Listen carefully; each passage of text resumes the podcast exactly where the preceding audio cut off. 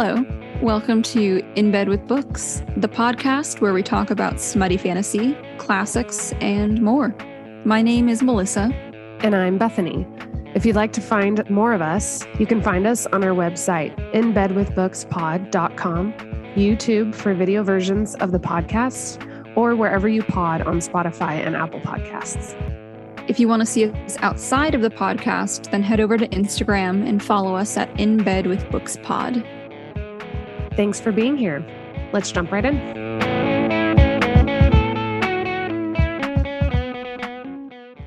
What have you how is how is your summer coming along? Your hair, how is your hair coming along? It's so humid. I feel like I'm wearing a second head of hair. It took me so long just to get it up in, in like a bun because yeah. it's twice as big as usual. The humidity is at I can only assume like a solid 175%. So I feel like I am swimming. Yep. Gross. Um I was looking it- at the map recently and I realized just how like close Houston is to the Gulf. Like Oh fuck. yeah. Yeah, we're only like 30 minutes, like a 30 minute drive. Yeah. it's like, yeah, no wonder. Like yeah a swamp. um quite literally like it's just like louisiana where it's like it's literally a swamp we have built on top of a swamp yeah. um that's why every time there's like a big storm it floods like that Yeah. because there's nowhere for the water to go the water table is already so high um but also it is so hot that i don't know how much of the water in the air is like humidity and how much of it is just the sweat that i'm producing yeah. at this point So that's where I'm at. yes yes Oddly enough, for me, I think summer's become like my new favorite season. I that's disgusting I know. I am so against so I against heavily everything. can cannot relate to that right now.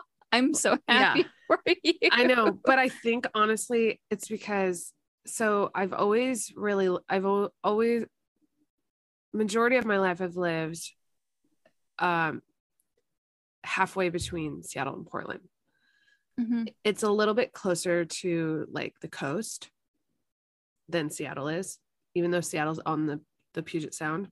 Mhm. It's still like you still have the Olympics that kind of like keep you from like the sea like Mhm. temper temperaments like so in centralia i feel like where i used to live it was like it rains more there like i've moved to seattle and i'm like it really doesn't rain as often as i'm used to. I'm like wow That's because so funny. it's so weird. And of course it's it still rains in seattle. It still rains a lot Yeah. but i i'm like oh actually it doesn't as much as what i'm used to what i thought mm-hmm. right? Then the summers are incredible.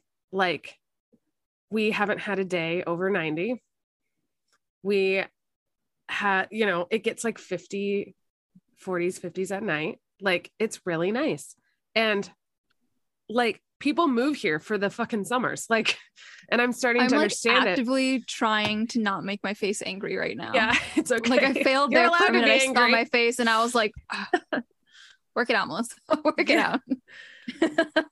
yeah it's like and and seattle's nice because you get a breeze from like you're Mhm. surrounded by bodies of water like Yeah. there's lake union there's lake washington there's the sound there's like um rivers and shit but like i go down to this park on washington lake lake washington like every day i can just to like go sit in the sun and then like swim in a lake which we know how you know how i feel about Yeah. swimming in bodies of water and you can see and feel see, that's all I ask. yeah i was like i can see Let it me see the bottom. and it's a big lake Yeah. and you get lots of like mountain streams coming through this lake it's getting Yeah. filtered it's good so i feel good about it it's not a cesspool yeah. like some lakes Like if I know that there's movement in the lake, I can get into it, even if it's like a little dark. You know what I mean? yeah I just need to know that like there's like it's not just sitting there. It's not still water, yeah you know? yeah yeah exactly Um, My family used to go up to Lake Tahoe during the summer. Not every summer, but every few summers we'd go out there. And it's, I mean, it's right in the name. It's a lake. But there was this one beach that we found that the water was just beautiful. Like You could Yeah. see down the the there was it was almost enclosed. It was one of the like the nicer beaches. Um and so you could go out about like 30 feet into this water and you was still only about waist high Yeah. And you could see all the way to the bottom Yeah. and there was like rocks and so you could like climb up on the rocks and it was like this like tiny little like water park within it yeah. but like that is a very exclusive instance where I'm like, yeah, in a lake. I'll do Yeah. that one. Um, otherwise, I think back to like, okay, so when I was abroad as a freshman, um, I went to Cyprus and we would spend the weekends at the beach because it was right there. I mean, it was literally like a 10 minute walk. And I, I must have been like week three that I was out there.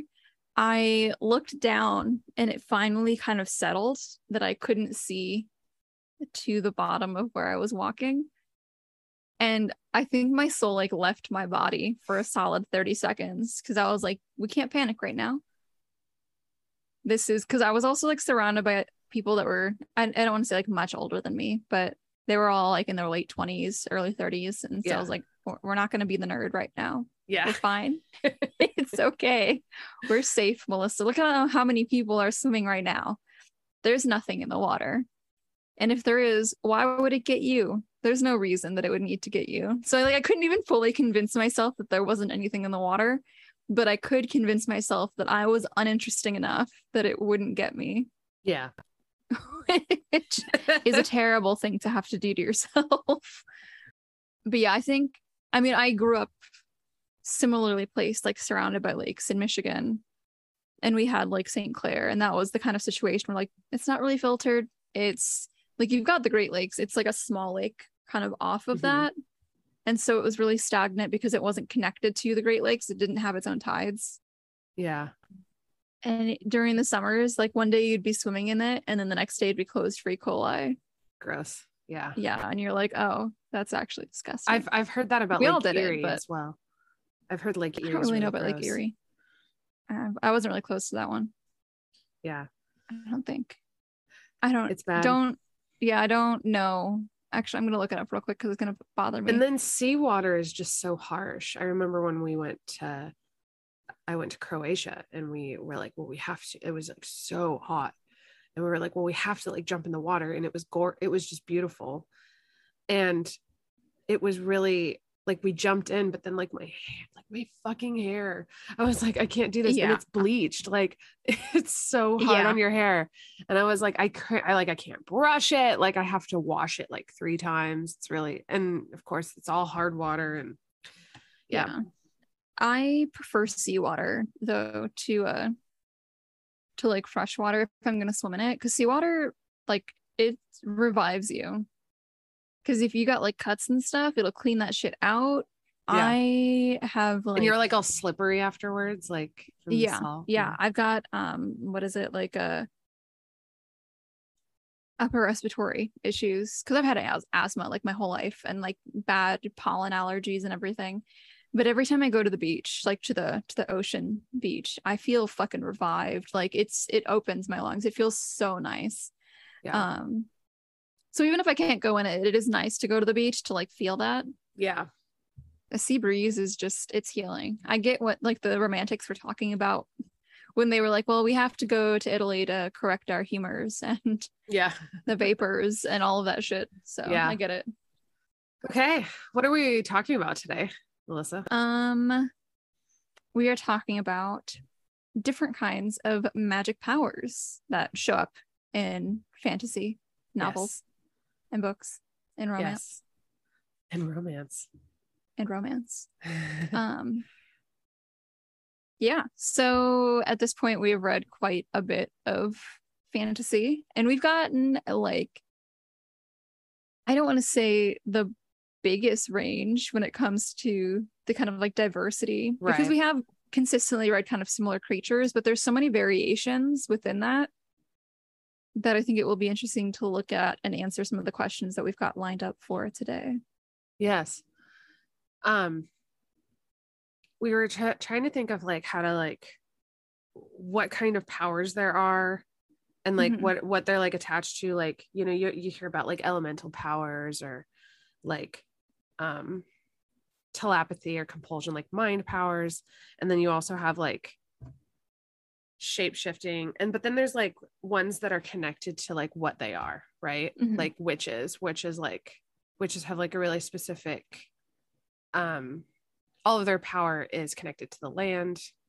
Mhm. some well like because witches are magic yes. like in a very traditional sense whereas like other creatures like fae or vampires it tends to kind of be subsidiary to what their actual like type is. Hmm so yeah.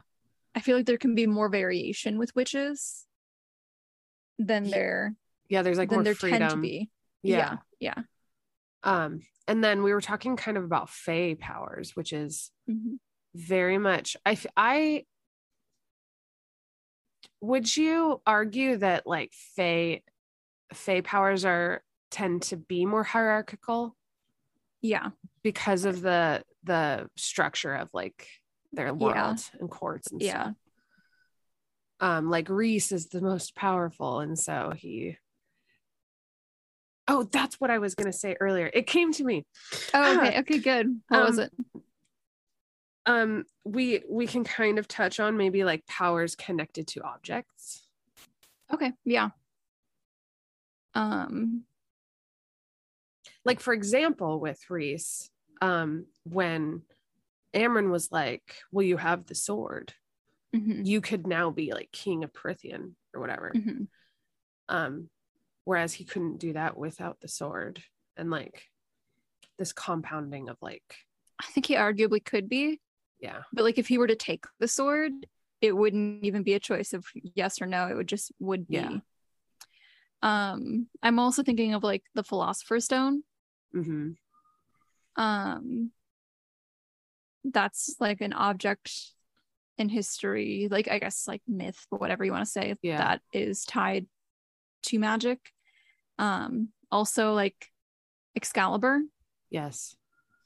Um yeah so i think like the thing with the objects too is that they tend to symbolize this very specific essence. Hmm like excalibur is very explicit. It was like whoever wields the sword is the one true king of albion. Yeah. So it's not even like a debate on what that symbolizes. Whereas like the philosopher's stone you kind of have the the like superficial this is for eternal life. But then you have like the moral the quote unquote moral of the story which is it's unattainable Mhm. because eternal life is unattainable. So you know what Or i mean? yeah uh other things are like the fountain of youth. Yeah. Yeah like so that. thing you're just going to keep searching for it's a myth. In like Yeah. the very literal sense of like it's a myth but also like what it represents is a myth. Yeah yeah. The ability to stop time for yourself is you can you can quite literally search for that for the rest of your life and we see people in their like midlife crises doing that when they're buying the sports car or like getting the hot new wife who's 20 years younger but yeah. in reality they're going to keep chasing it and never attain it. Exactly. Um so yeah i think objects are this very like like quite literally symbolic element within fantasy. Um what's another one? The one true ring? The ring of power? Oh god yeah. Yes Big one. yes. Um oh yeah huge huge one. Um within narnia each of the kids kind of had their own little symbol. Hmm so when they return, when they first get to Narnia, they get these gifts from Santa. Don't ask me why Lewis threw Santa in there. He felt that it was imperative to the story.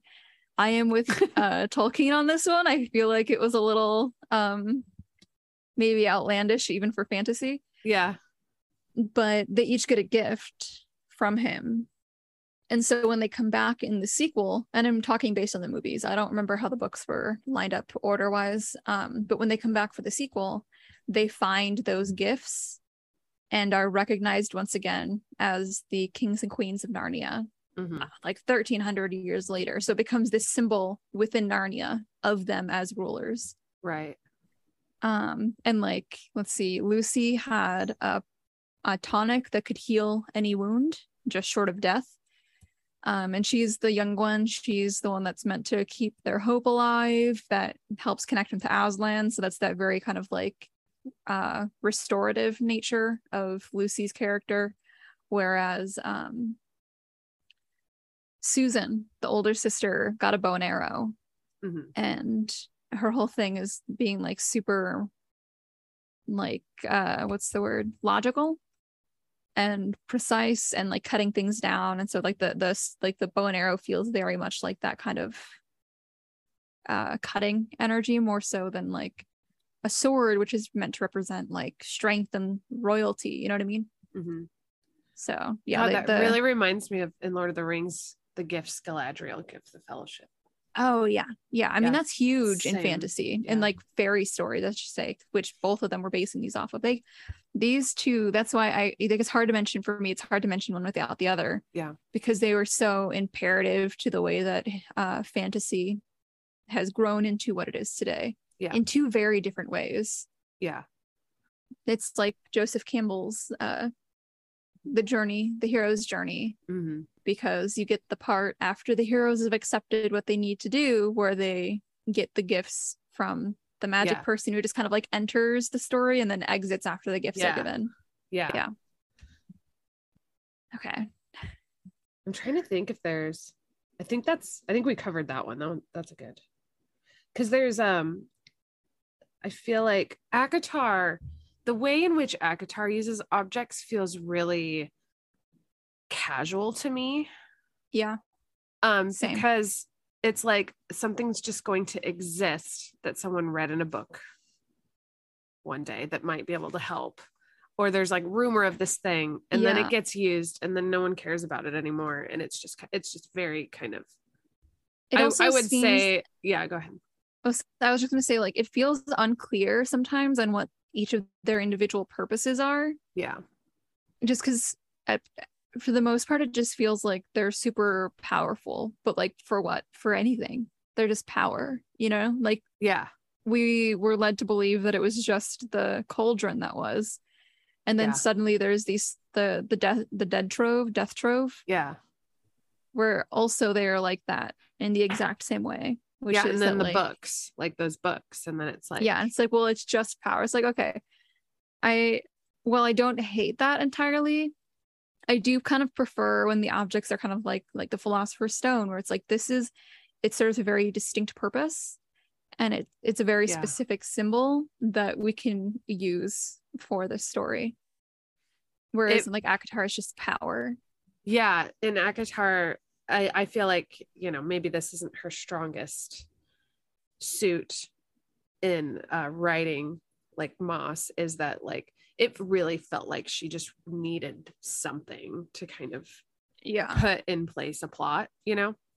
Which Yeah. i'm not complaining about at all because it is like a way of using objects and stuff. Yeah. But i don't Yeah. i don't i don't have any kind of like reverence for these objects you know which Yeah, i which i feel like in other stories there there's a bit more Yes. Yeah. Yes. Like the build up for the the ring in Lord of the is Rings. Or oh yeah. you get yeah. a whole you get a whole like history you know there's a whole Yes. history attached yes to Yeah. this very specific object. And you can see the way that it influences and you can like there's a specific way that it's supposed to be used, but it's only this one. And so this one object is extremely special.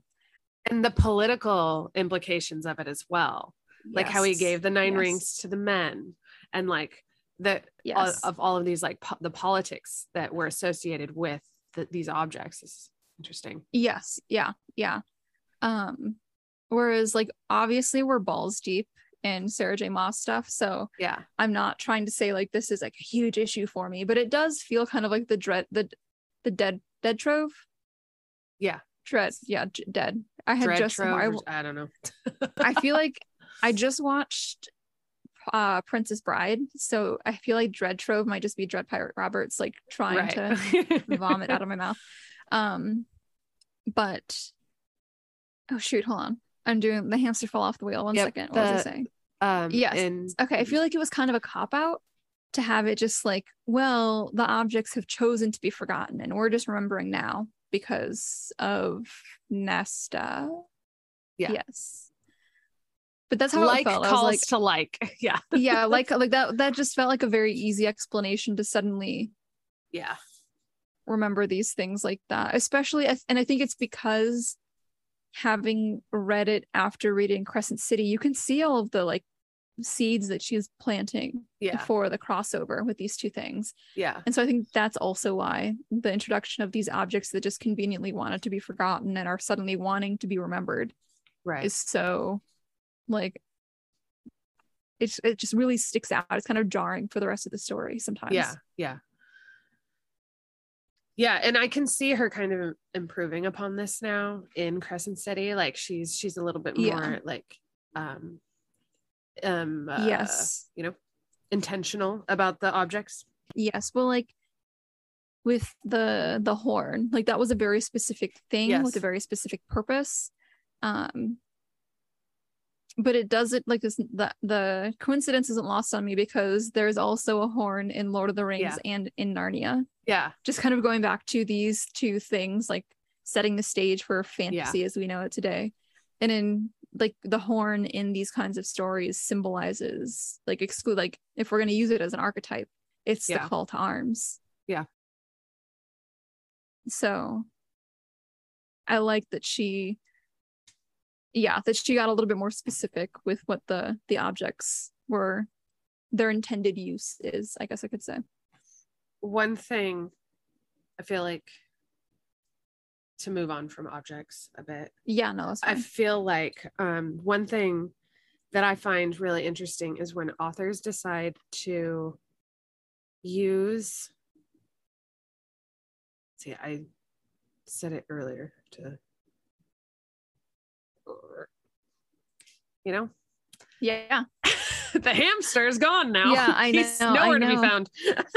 i think it's the heat dude like more and Mm. more the last couple of weeks i'll do like i'll start a thought yeah, and then i get halfway through and i'm like it it's gone yeah, i don't know where it went It it's gone flew forever. out my mouth without the sound Yep. Yeah.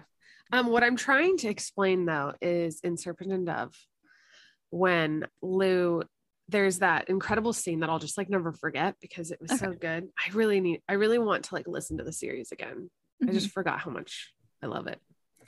Um, but there's that scene, I think it's in Blood and Honey, where she's in the pub and she's like throwing a dagger and she's using her magic.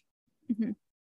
And of course, with witches, like you're using um the space around you, you're using like the earth Mhm. to um in exchange for something, right? So you have to take Mhm. something away to gain something else Mhm. um and uh so she takes like the wind out from her in order to like shoot this arrow at like the bad guy Mhm. and i like it when authors i guess there was a lot in that scene that was showing you just how reckless lou was being Yeah. um and that was like a good example of like not she hasn't been training because she's been hiding her magic because magic has smell which is another cool Mhm. part cool thing that i fucking loved about that story was that like magic has a smell and you have to like cover it You're gonna love the hollows, dude. okay Yeah. i love the use of smell just in books Yeah. generally so Yes. Same. um like phase heightened smell and stuff um Um what was well, I guess like kind of kind of popping off of that as well is like I wouldn't say that all like witch stuff uses Mhm. that like magic cost has a price, Mhm. but I think that's one of the first times that I've seen it be like a very literal kind of one for one price. Yeah. So Yeah. like speaking of the hollows, which was on my mind for this reason. Um so there is a price that she pays for that for for magic because there's in the hollows there's a few different kinds of magic. And what is deemed black magic if you do black magic, you'll get like a smudge on your aura Mm. And so you can't always see your aura even like if you have the ability to see you kind of have to like squint and like look with your third eye kind of situation. Yeah. uh, i think she calls it her second sight. But that's kind of like eventually like it's slight spoiler but again because i know you don't really mind spoilers is like she has a really hard time with it at first. She's just a Mhm. green witch to begin with. She does like potions and stuff because she's like i don't want any smudges on my soul i don't want to deal with that because there's like this secondary kind of implication of what does that mean for me to have a smudge on my soul.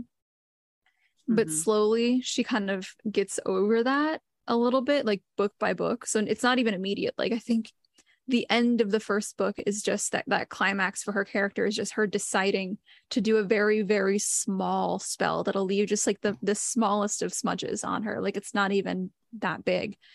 Um and then by the very end she's just covered Yeah. in in it because she's realized that it's actually bullshit and like what is the smudge even? Right. like what like what is it? Whereas in serpent and dove like you said like in that that scene specifically because i think about that shot as well when she like knocks the wind out of herself to do this one shot and then she just keeps fighting. Yeah. Like she doesn't give a shit. Yeah. She what is it like um Reid gets rid of his memories of her yes. to cast a spell like that's a huge price to pay yeah. at that point. Yeah. Um and even in uh the cruel prince um vivi and vivi and heather. Vivi. Like vivi like wanting to like take away her yeah. like memories and stuff like Mhm, which jude is just like that's not a good idea because mhm.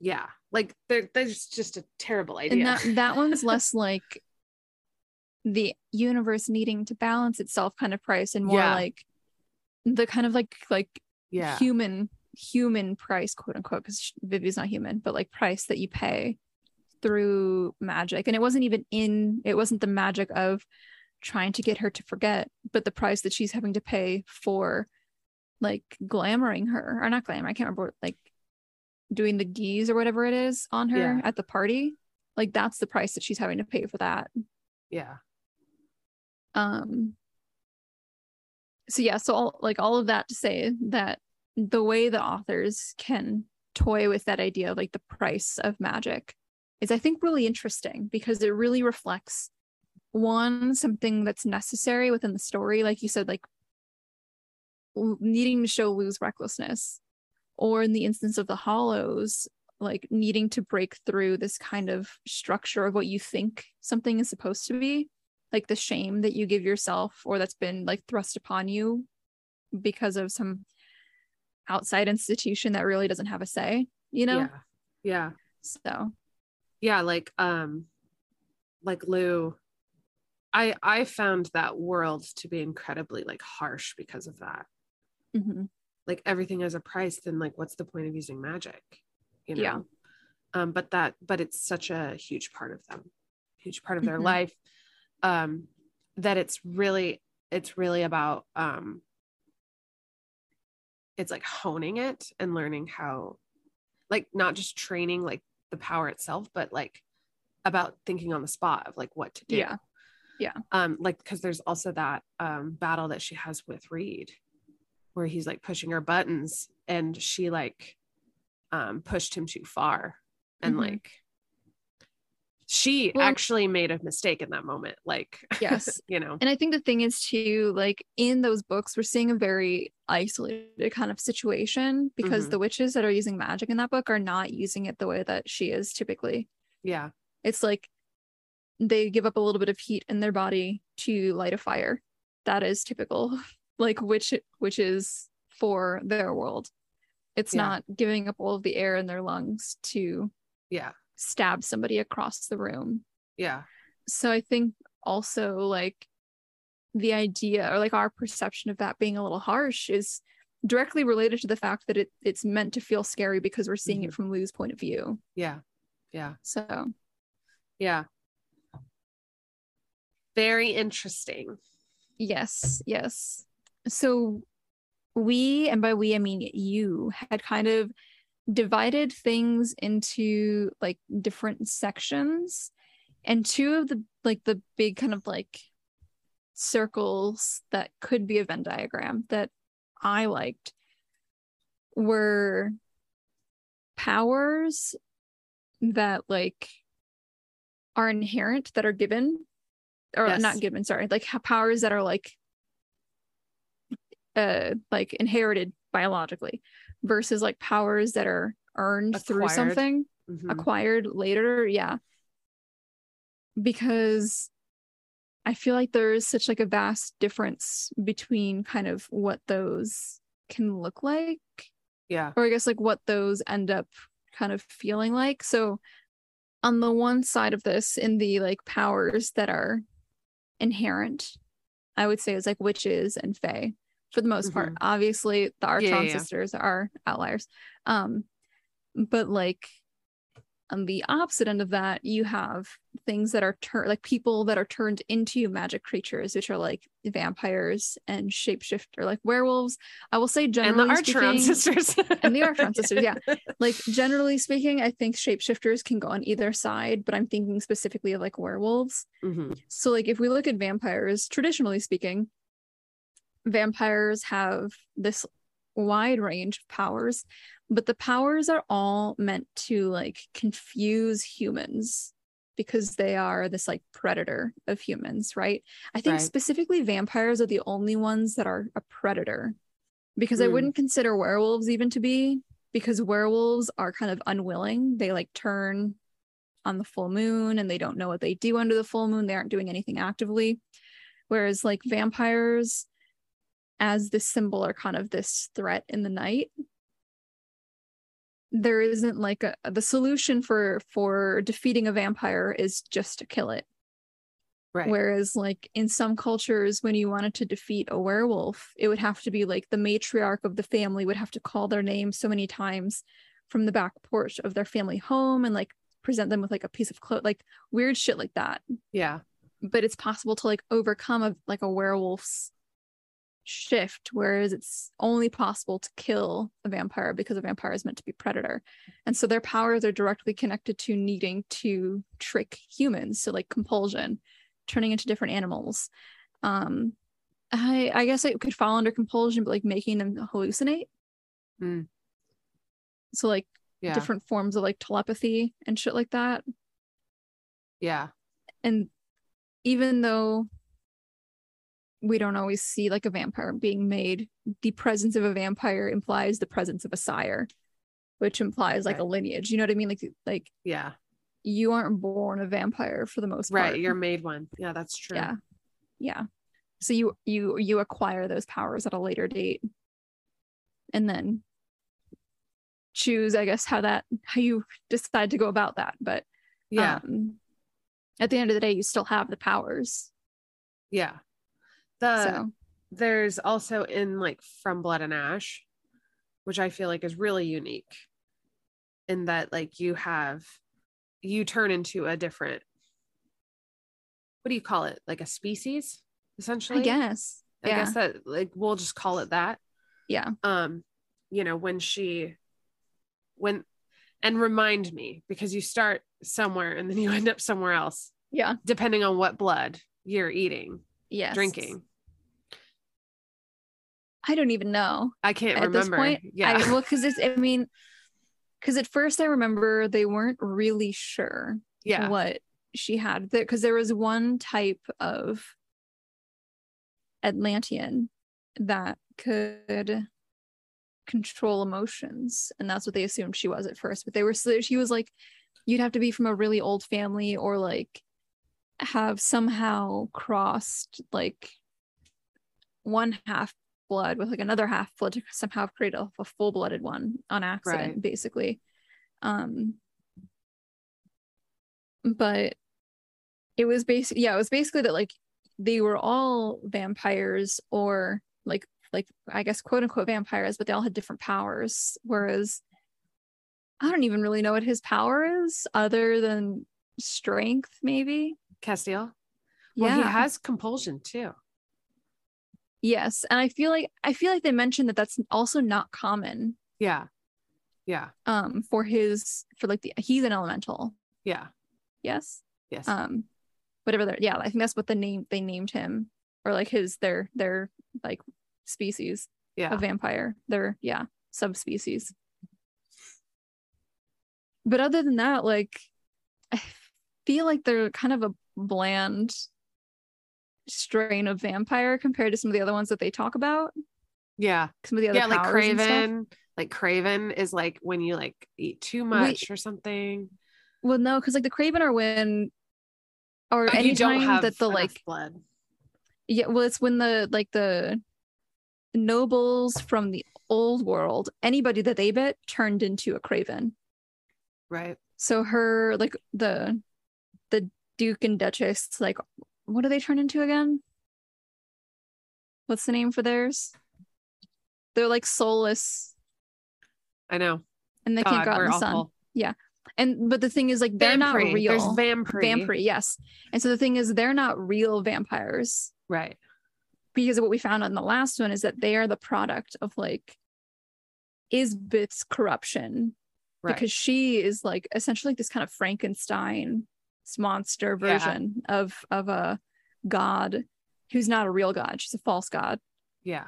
Um and then she would use their blood to like use the Atlantean blood to morph the nobles into vampires, which are false ones, which create the craven.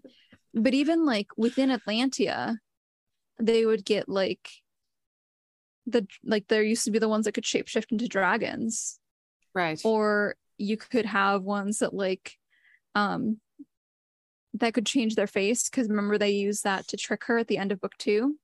Hmm and almost killed her that way.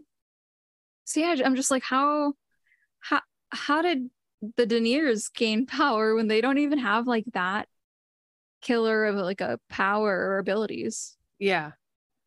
Yeah, because because it does seem like I mean, just being an Atlantean was really a lot in the first book. Like, because you can yeah you heal really fast, and you know yeah you're really fast and you're really strong. But but we're just comparing this to Poppy, like, and we don't even know what she is. So it's like Yep. it's a very it's a very like like I think we're still learning, you know, Yeah. what everything is and how it is. So it's interesting. and like what are the limits of their powers yeah. because again like one of the i would say difficulties of most of the series being told from poppy's point of view is that we don't know shit Yeah. Yeah. um and we've kind of talked about that before is like the the mental walls that she'll put up to protect herself which makes sense like Yeah. the the sh- the shit that she's been through but like even now that we're getting all of these answers all it does is create more more questions and it doesn't explain what the literal limits of her power is because now that we've even seen like Nyktos and Sera so many more questions about like Yeah. w- uh, again what these limits are and and like not to see like well like where does it end but i mean like what are like the actual parameters and the rules to these and i Yeah. like because we don't see their full power because sometimes we'll see Nyktos like appear in a room in his full godly essence like through a puff of smoke and just like wielding intense power and then we're also kind of like now we know that Poppy is kind of at that level because of like the things that came together to make her but the biggest thing in like the end of book 1 that we knew was just that she was bit by Craven and she didn't turn into Craven. Right. And you're like, wow, that's super lucky for her. Yeah. But it's like, no, it's like, no, she's actually a god. Yeah. So that's why. Yeah. Um So now when we go back and read it again, we'll be like, oh yeah. Of that makes so much sense. Yeah. Um those books are so big, I don't know if I'll ever read them for a second time. Um I might have to I'd love have- to listen to like that. I like lit re rereading by listening. Yeah. I could I could listen to it. But I think that's the thing is like now and I would argue that that's the direction the series is taking at this point because we've got this kind of second round of answers around the prophecy thanks to the prequel series and the direction that it's taking at this point in the original series which is the issue now is like first and foremost Nyktos's uncle whose name I can't remember the primal of life who used to be the primal of death who stole it Mhm. so Yeah. it's been a long time coming but i feel like we're getting answers to some Yeah. of these questions Yeah. We and are. we're going to see the full scope of of poppy's powers Yeah. Yes. Yes. There was another topic though, I think we should cover. Mm-hmm. So I when we were talking earlier, I was thinking about like Harry Potter Mm-hmm. and they all go to school. Yeah. And they're all on even playing ground. Yeah. You know, like everyone is going, but then but then there still seems to be a hierarchy of like who's the most powerful Mm-hmm. still, which I find is interesting. And I guess whatever you would call it, talent. I I think that's the interesting thing about like Harry Potter because on the one hand, it's meant to all kind of be like this like an allegory for the Holocaust, and you've got like purebloods versus Mhm. like pardon my French, mudbloods. Um, but then you've also got these very specific characters who are kind of extremely powerful and it's it's unclear if there is anything beyond just like luck around that Mhm. because as much as Voldemort was pushing pure blood witches and wizards and don't mix bloods with other species and all of that shit his father was a mortal or a Mhm. muggle. And so it's very like and he was in his own right. I won't deny that. In his own right like a very powerful lizard. Yeah. and so that in and of itself disproves the kind of like racial issues that he was trying to raise. But it also can't be ignored that on the other end like the the pinnacle of power within the resistance dumbledore was also in his heyday kind of like a wizard white supremacist Right. and he he was like involved with Grindelwald and tried to do their own muggle war when they were oh, younger Oh, weird. yeah and that's all like that's kind of mentioned in the books when we get the history i want to say in the seventh book we learn more about that and i still like i feel like it was an interesting artistic choice to decide to do that for a children's book but Yeah. i wouldn't say that she's the best at making decisions to begin with so yeah. I think it's really like a mystery of why that happened Yeah. um i mean case in point lily lily potter on multiple occasions is quoted by other people as being one of the brightest witches of her age Mhm. and she's a mudblood she and not even like how one magic parent and one muggle parent like she was one of the kinds of kids that kind of pops out out of two seemingly muggle parents. Um yes i do find it interesting that harry potter is having that conversation. And then still kind of like falling into like the trap of still in some way like identifying it in a couple of characters you know Yeah. Like Um, I was kind of thinking like, um, like Harry is supposed to be the most, he's supposed to be powerful, if not Mhm. as powerful as Voldemort.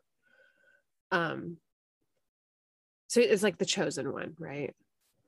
But Hermione's like powerful because she's also smart.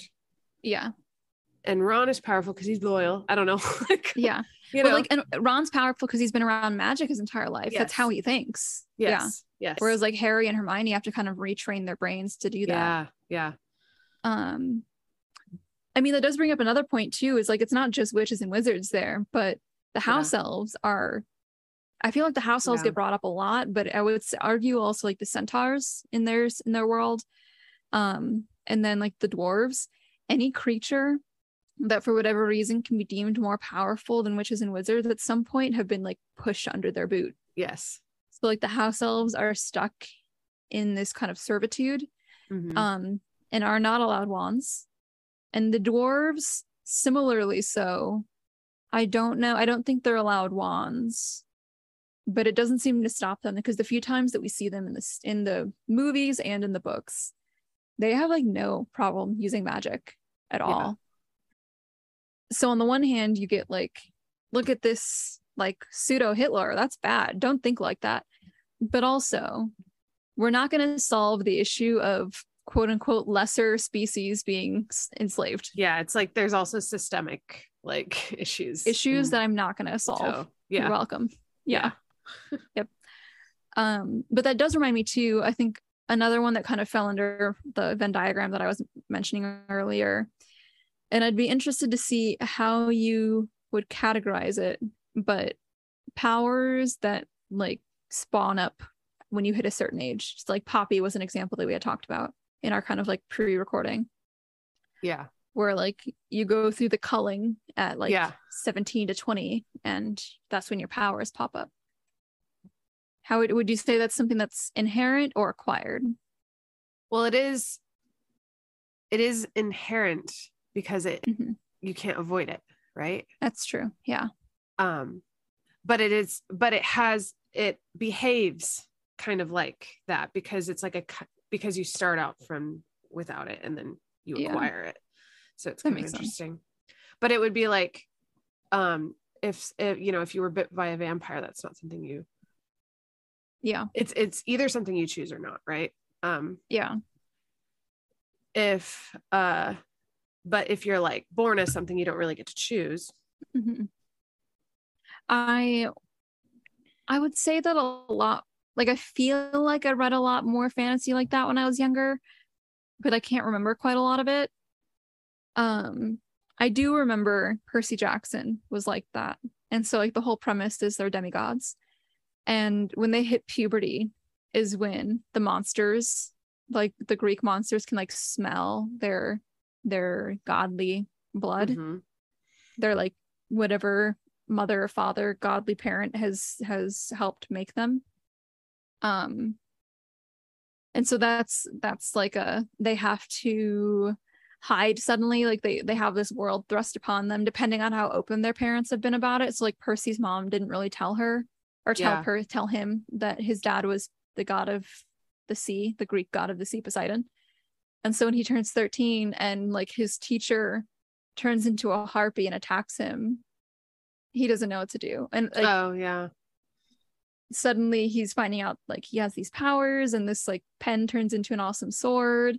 And slowly but surely like oh i've been able to hold my breath underwater for a very long time. Is that why like Yeah. these little details start to make sense. So like i feel like that is definitely its own category its own fun category of fantasy. So there is this one series that i've read which i feel like the magic is very interesting. Um it is a reverse harem. Okay. And she um is she knows that she is powerful. She has these powers i forget what they are. It's been a while since i read it. But she has to um regularly expend energy. So she like Mhm, runs a mhm. lot. Um and then when she you know finds all these guys she can also expend that energy in other ways. Isn't that funny?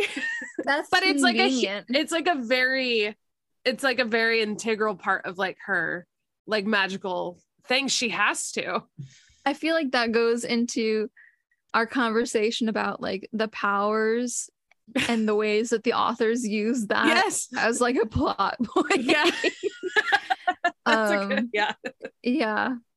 So yeah, that's great. That's fantastic. isn't that great um that does also remind me though of like um if we want to bring a little bit of sci-fi into this mm-hmm. is the different way that like uh like superhero powers can show up. So i was thinking specifically of the x-men because the x-men obviously has a much larger variation in powers than say like the avengers. Yeah. Um it's just a larger team that is Yeah. generally speaking. So that is kind of just the name of the game.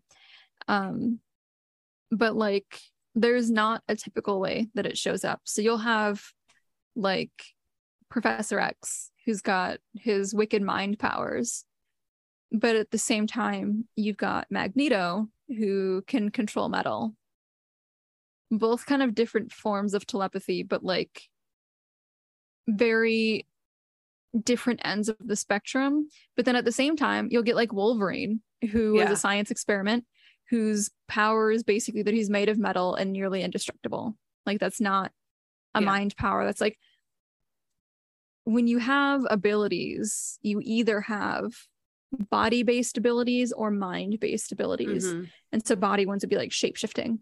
Right. Um, or you've got wings, Or you can yeah, or Or- you can fly, or you can like winnow or something. or you can um like breathe underwater. Or Right. like like based around these things. Or you have mind powers, which like vampires can kind of fall into that because they'll get compulsion. Yeah. Um and then witches can sometimes fall under that because it is like their will doing something. It is not changing, generally speaking, like it's not changing themselves in Mhm. any way. It's not like they aren't giving themselves super strength.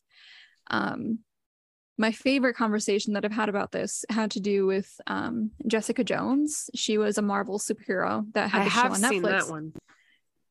I fucking love that show That's- so much. Good show. And Yeah. So like part of the reason that I like that show is because generally speaking, that this is not a hard and fast rule. Generally speaking, when women in superhero or like sci-fi or even fantasy stuff have powers, they're very rarely based around bodily and like Mhm. strength kinds of things Mhm. um and if they are like they've got to be a tomboy you know they aren't Right. traditionally feminine Yeah.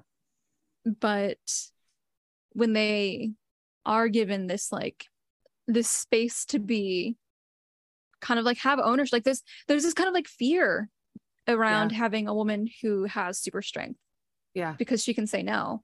And so that's one of the reasons that I love that her villain in the first season is this guy who can compel you to do these things Right. just by his voice. Because it kind of flipped the like, he's not abusing her with his body. He doesn't have to because he's Yeah. got the manipulative, he's got the mind powers to like make her do that.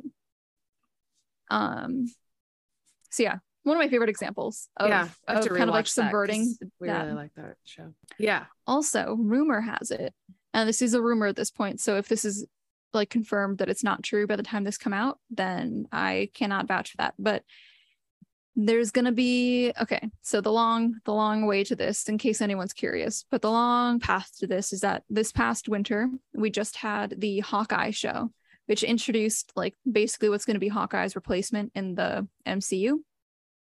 And the, one of the villains in that show is getting her own spinoff because she's a really interesting character. And it's been confirmed that Matt Murdock is going to come back, the guy who played Daredevil, and Kingpin, the guy that he fought in Daredevil. And apparently, um, part of their whole thing is going to be looking for like an old ally of Matt Murdock. And rumor has it that it's Jessica Jones. Ooh. Yes, which is exciting because for a hot minute there, Marvel was like, actually, all of our Netflix shows are no longer canon. So those aren't part of our our sphere anymore. universe, and yeah. everyone kind yeah, everyone kind of threw a fit and I think they corrected it. Yeah. Yeah. Yeah. They're like, actually, no, they are. We were kidding. Like, yeah. Yeah. So Funny. another reason to potentially rewatch Jessica Jones. Yeah. Yeah. Well, cool. Okay. I think I think we covered a lot of ground. Yeah. Yeah. Yeah. I'm trying to think of this. Like, do you have any final thoughts? Um, no, I think like I think we covered like a lot in terms of like I I find from blood and ash to be like a really unique way of using powers in terms of like Yes. turning people into different thing like things completely. Like I've never seen that and granted I haven't read a lot, but that felt very unique to me. Um I did actually, because when we were when I when I brought up the like powers that manifest at a certain age, mhm. I feel like there was also a point when they mentioned that like if she hadn't lost all of her blood and basically redrank all of uh Casteel's, Mhm. she would have been something different. Right. She would have potentially survived the culling, but she would not have been a god. But because she took his blood specifically, Yeah. and so there is also like it's not just like yes there's the element of like there's kind of like a a maze when you're trying to figure out like this leads to this, which leads to this, which can sprout these like and all like and they're connected Yeah. this way. But like she could have been one thing, but because Mhm. it happened during the culling, it turned into a completely different thing. Right. It was Yeah. all like everything, it was very timing. And like kind of yeah, chance played a big role in that. Okay. Yeah.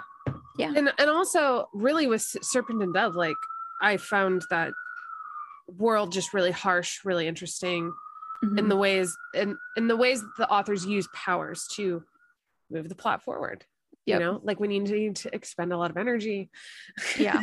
Yeah. in, in different Well, people. It it's a plot device. Yes. Like I can I can understand sometimes when people get annoyed with it because I, I do think that some authors can kind of abuse that and use it as like a cop out with stuff. Um but when you're talking in like when when you're writing within fantasy, magic and the way that it's expressed and like used within your universe is a plot device, whether or not mm-hmm. people want to admit it yeah. and so like that is just how it's going to work out and so like sometimes that is what's going to push the plot forward And books that are not fantasy or sci-fi don't do this. So yeah it's yeah. like such a unique thing to fantasy. and like okay so if we want to talk about needing to see sometimes like lose recklessness with magic like just replace that with alcohol and you've got like a normal story Yeah. and people wouldn't say that it's like wouldn't say that about alcohol if that were the case you know what i mean Yeah. Yeah. Yeah. Yeah. Yeah. So so next week though, yes do you know what we're talking about next week, Melissa? um yeah because i looked it up let me Okay, find it cool. again just a second okay so next week you're gonna actually be excited are you ready for this yes. next week we are going to be talking about the dispossessed Yes, by Ursula K. Le Guin. Yep.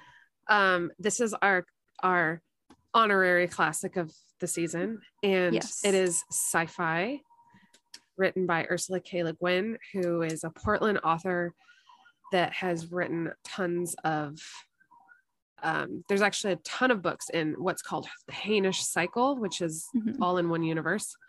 Um, and this, she has a lot of really uh, popular ones, which is like The Lathe of Heaven or The Left Hand of Darkness are kind of Mhm. her more popular ones. Um, the Dispossessed was one that was given to us in class, and I thoroughly enjoyed it. It's very political.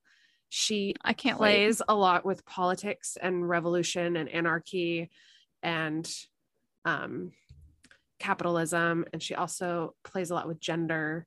And um, fluidity and stuff like that. So it's really, she, her books are great. She's just a master. So I'm excited to read one for the podcast finally. yes me too this is my first Le Guin, yes. so Yes. that'll be fun i'm Yeah. happy to break this cherry with you Yes. pop it break it so aggressive i'm sorry um Yeah. yeah So, so i'm excited for next week yes. All right. Until next time. Mhm. Happy reading. happy reading Bye. bye